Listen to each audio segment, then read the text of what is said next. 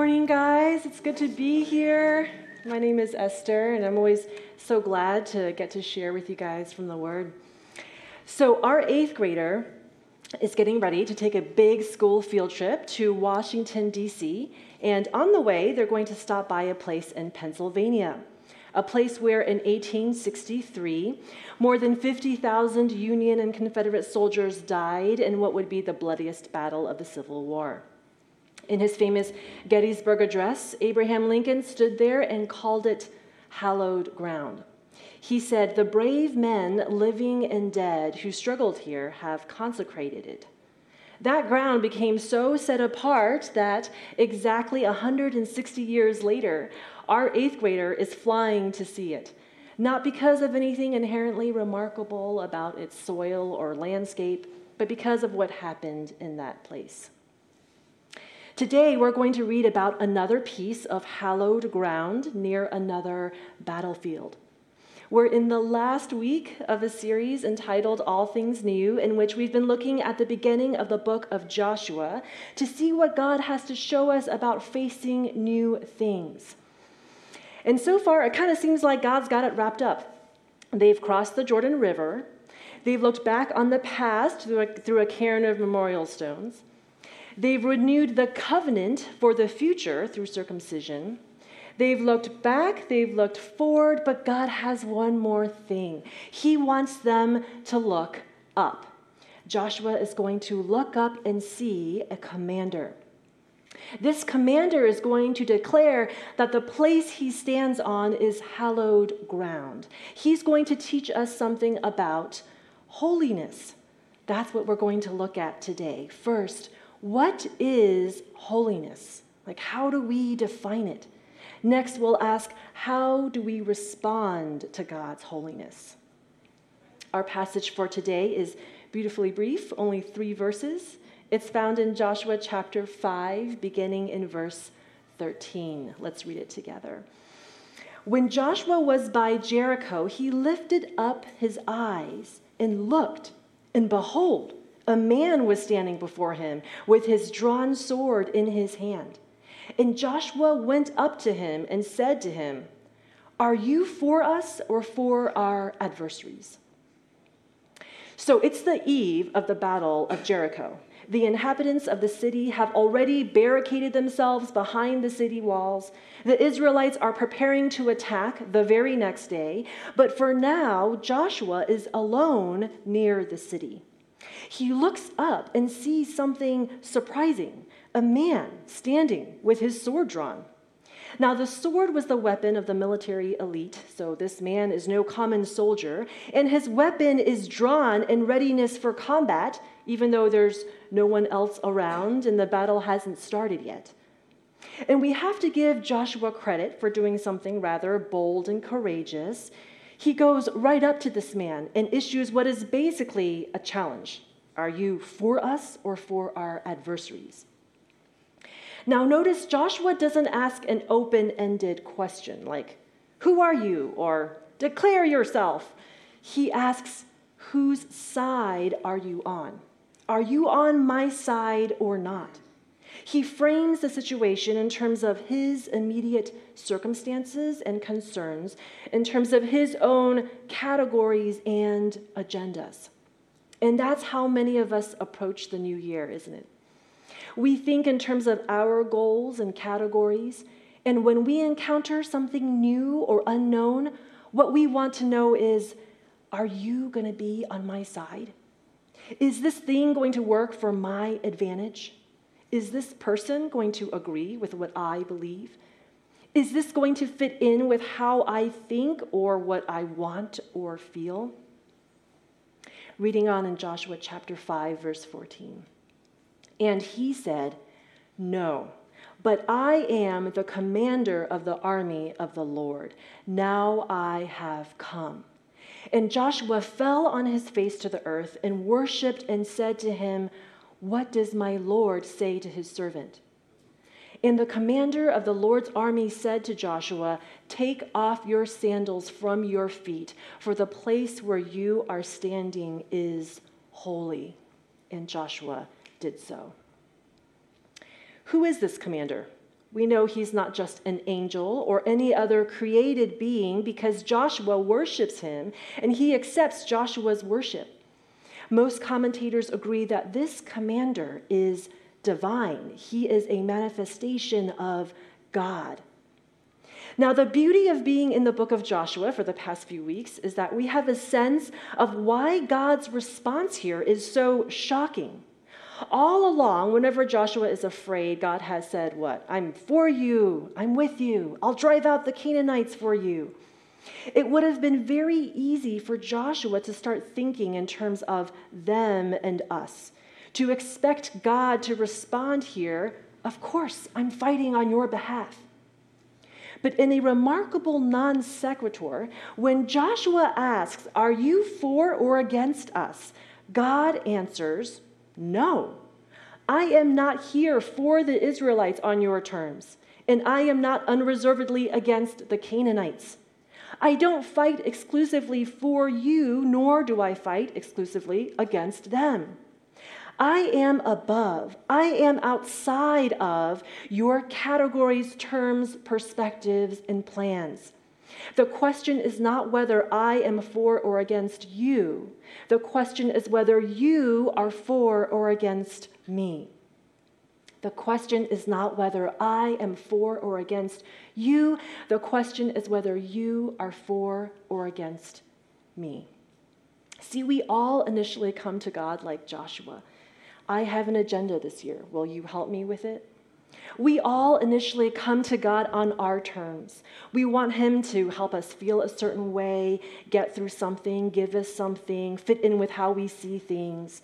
But as long as that stays the central thing for us, we don't know who we're talking to because God is holy.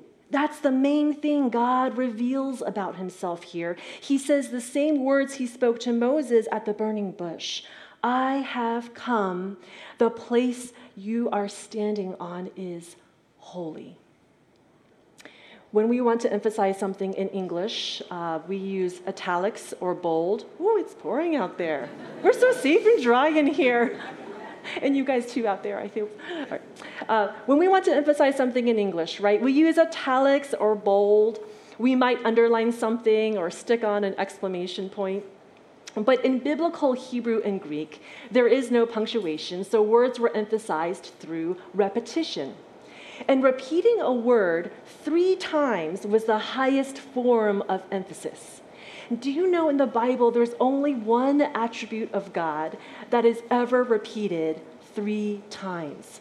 That's interesting, right? Like we don't read that God is love, love, love, or mercy, mercy, mercy, or wrath, wrath, wrath, we read that God is holy, holy, holy. Understanding God's holiness is the only way we'll rightly see ourselves and our new year. So that's our first question for today. What is holiness? What does it mean? We tend to think of holiness as purity, particularly moral purity or ethical perfection. I think many of us, me included, have a bad reaction to the word because we've seen it wielded as a behavioral list of do's and don'ts. But God's holiness is not primarily about moral perfection. The word holy in Hebrew kind of sounds like what it means. The word is kadosh, and it means to cut off or separate. When applied to God, it means a cut above the rest, not just separate, but transcendent, beyond the usual limits. The primary meaning of holiness is that God is transcendentally separate. He is not only separate, he is separate in a way that is so far above and beyond us that he stands completely apart. See, God being holy is not just another on his list of attributes, like, oh, God is loving, just, merciful, wise, and holy.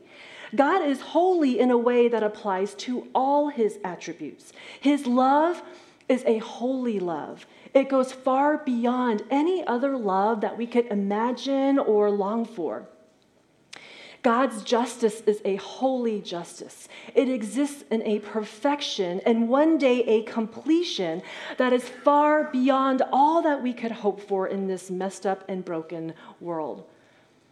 God's mercy is a holy mercy. His compassion and forgiveness moves him far beyond what we deserve. God's wisdom is a holy wisdom far beyond what we could figure out or know, and so on. See, this changes everything. If we understood not just God's love, but the holiness of God's love, we would feel so treasured and secure. If we understood not just God's justice, but the holiness of God's justice, we would maybe find hope or zeal. If we understood not just God's mercy, but the holiness of God's mercy, we would extend such mercy to others. And if we understood not just God's wisdom, but the holiness of God's wisdom, we would cease to be anxious, and so on. In eye clinic, we have a system for quantifying low vision. You might be familiar with the letter chart, and now all of you are tempted to check your vision, I know. Like, can I see the smallest line? We put this up in our house, actually, so we could periodically check our kids until I realized they had memorized all the letters. No wonder they always had perfect vision. But when you stop being able to see the big E, we see if you can count fingers at different distances, and after that, if you can see hand motion, and finally, whether you can see light. We shine a flashlight directly on someone's eye and say, hey, can you tell when I'm showing you the light or taking it away? And if they can't, we write down NLP, or no light perception. In this way, we try to define and quantify the perception of light. But really, light is not just another thing on the list of things we see. Light is what allows us to see everything else rightly. Sometimes I imagine trying to describe to someone with no light perception what light is. Like, say they asked you, can you look at the sun and tell me what it looks like? We'd have to say, well, one can't look directly at the sun without being blinded, but we know it exists because through its light, we see everything else. Say they asked you, can you touch the sun and tell me what it feels like? We'd have to say, one can't approach the sun without dying from exposure to its heat and radiation, but we know it exists because we experience its warmth. God's holiness is like that. It's what allows us to see all of God's attributes as they really are, and it's something that we ultimately comprehend through experience. If you look at people and angels in the Bible who encounter God's holiness, they don't sit down and write an essay. They don't compose moral checklists and start categorizing people by their behavior. They don't get puffed up with pride. In fact, just the opposite. They are undone. They cover their eyes. You see them, like Joshua, just fall to the ground. All of their self-orientation falls away in the presence of a being so far beyond them. That's why the second question Joshua asks here is so different from the first one. His first question sought to define God on his terms. His second question places himself entirely on God's terms. He asks, what does my Lord say to his servant? God, what do you want me to do? That's our second question for today. How do we respond to God's holiness? We see here that God asks Joshua to respond in two ways. First, God asks Joshua to recognize that the ground he stands on is holy. In other words, God is not only himself holy, but he makes things holy, not in the sense that they have the same degree of holiness that he does, but in the sense that they reflect his holiness. In fact, here is a list of some of the things that the Bible calls holy. Some of these are objects like a coat or oil. Some are concepts like a covenant. Some are events in time like a jubilee. None of these things are holy because of any intrinsic quality that they have. The composition of the dirt Joshua was standing on was probably the same as the dirt a few rocks over. Holiness happens because of the extrinsic presence and work of God. Anything can be made holy in the sense that it is separated unto God to reflect his character and purposes. In fact, this is not on the list, but maybe the most important thing God sanctifies is us. Holiness is our primary calling as believers. Leviticus and 1 Peter both quote God as saying, "Be holy because I am holy." One way to visualize this is the fact that the Exodus came before the law. So God wasn't like, here's a list of rules, and if you keep them, I'll rescue you from Egypt. No, the rescue was unconditional. It didn't depend on anything they did or didn't do. But the law also came after the Exodus. God wasn't like, okay, I've rescued you, now go do whatever. He saved them to give them the law. They weren't redeemed by observing the law, but so that they might observe it, so that they might become a people who reflect God's holiness in how they live. How does this happen? How does God make us holy? So some of you may have heard me share about our dog a few weeks back. What I failed to mention is that not everyone in our family is a dog person. We actually split pretty evenly into team dog and team cat, 3 and 3, which is probably some kind of personality assessment. But anyway, it was brought to my attention that it's only fair that I also show a photo of our cat. So here she is when we first got her as a kitten, and yes, the cuteness is unbearable. Anyone who was asleep is now awake, and anyone who was awake is now wondering how Esther's going to link this to holiness. But when we bought her, we loved her exactly as she was, right? No matter what she did or how she would turn out. But we also knew she wasn't supposed to stay the way she was. Besides the usual growth in size, she's a breed that acquires coloring progressively. So this is what she looked like 5 months later, another 9 months after that, and how she looks today. And if you're noticing that she has not moved from the same couch cushion in all that time, it's because she's really that sedentary. Yeah. Now, the holiness of God cannot be compared with a cat, okay? Whatever team cat has to say. It's obvious now which team I'm on. But God does make us holy in a similar way. We have what can be called positional holiness. So when we are saved by Jesus, God sees us as holy forever. Hebrews 10:10 says, we have been sanctified, past tense, through the offering of the body of Jesus Christ once and for all. I think a lot of us might subconsciously think, okay, Jesus saved me, so now I have a blank slate, but it's up to me to keep it up. But our salvation is not something we ever have to re-earn or renew. It doesn't expire like a library book.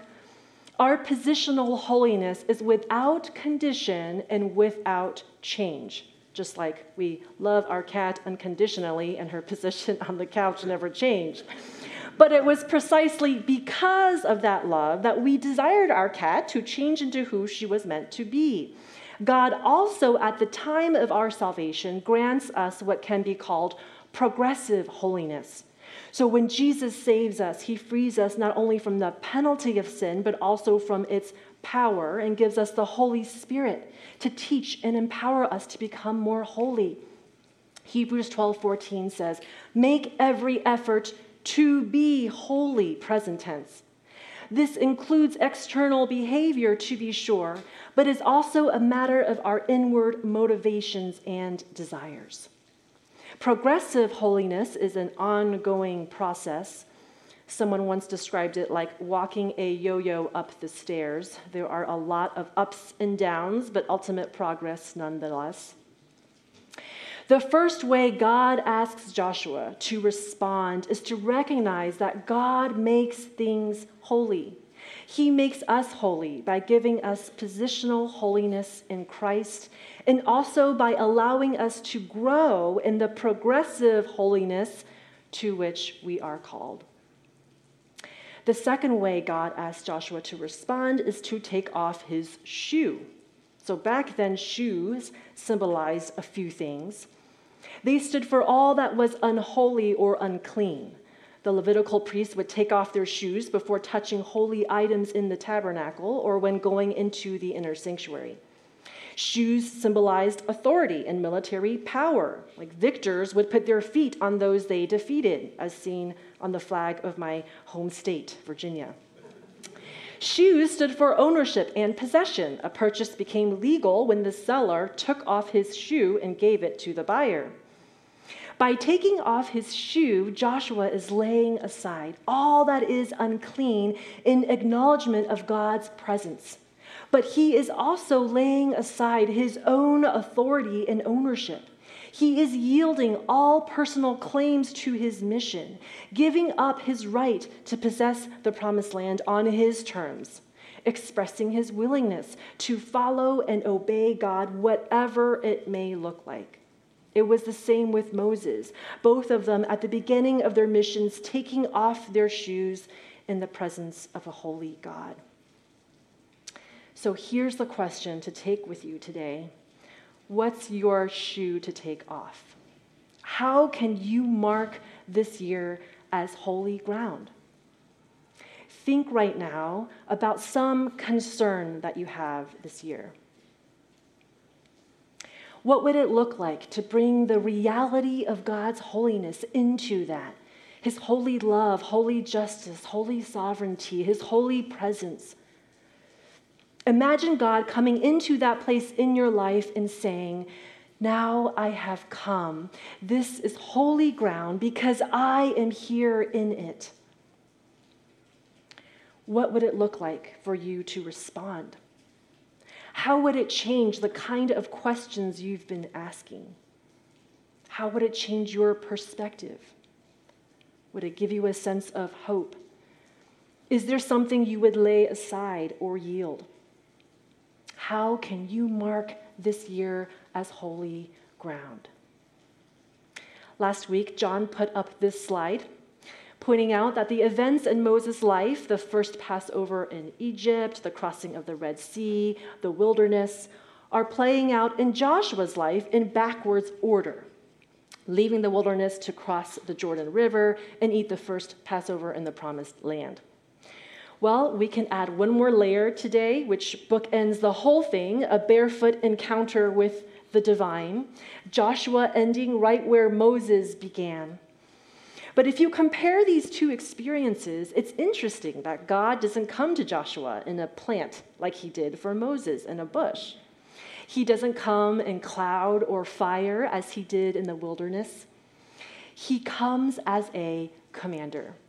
Joshua himself is a military commander, and that's the form God takes, one that is like him yet far beyond him.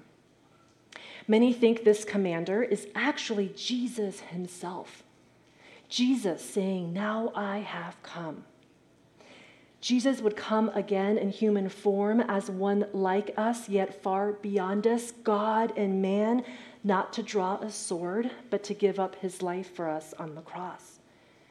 Yet we're told in Revelation 19 that one day all of us will see him as Joshua did when he returns as a commander with the sword. On that day, his name will be King of Kings and Lord of Lords, Commander of Commanders. And the book of Revelation ends with these words, "Come, Lord Jesus." As we end this series, may that be our prayer. Come, Lord Jesus. Come into our new year. May every step we take this year be a step onto holy ground as we live into the reality of God's holy presence. Let's pray. Jesus, as we sang this morning and as you taught your followers to pray, our Father in heaven, hallowed be your name. God, this is the reality of the heavenly realms right now, that you are holy, and that one day our experience of your holiness will be all that we have ever longed for, all that we were created for. I pray that you would help each one of us here and together as a community to understand and to experience your holiness in a way that changes us. Help us to carry these ideas into our lives this week. And would you show us what it means for us right now? In Jesus' name we pray.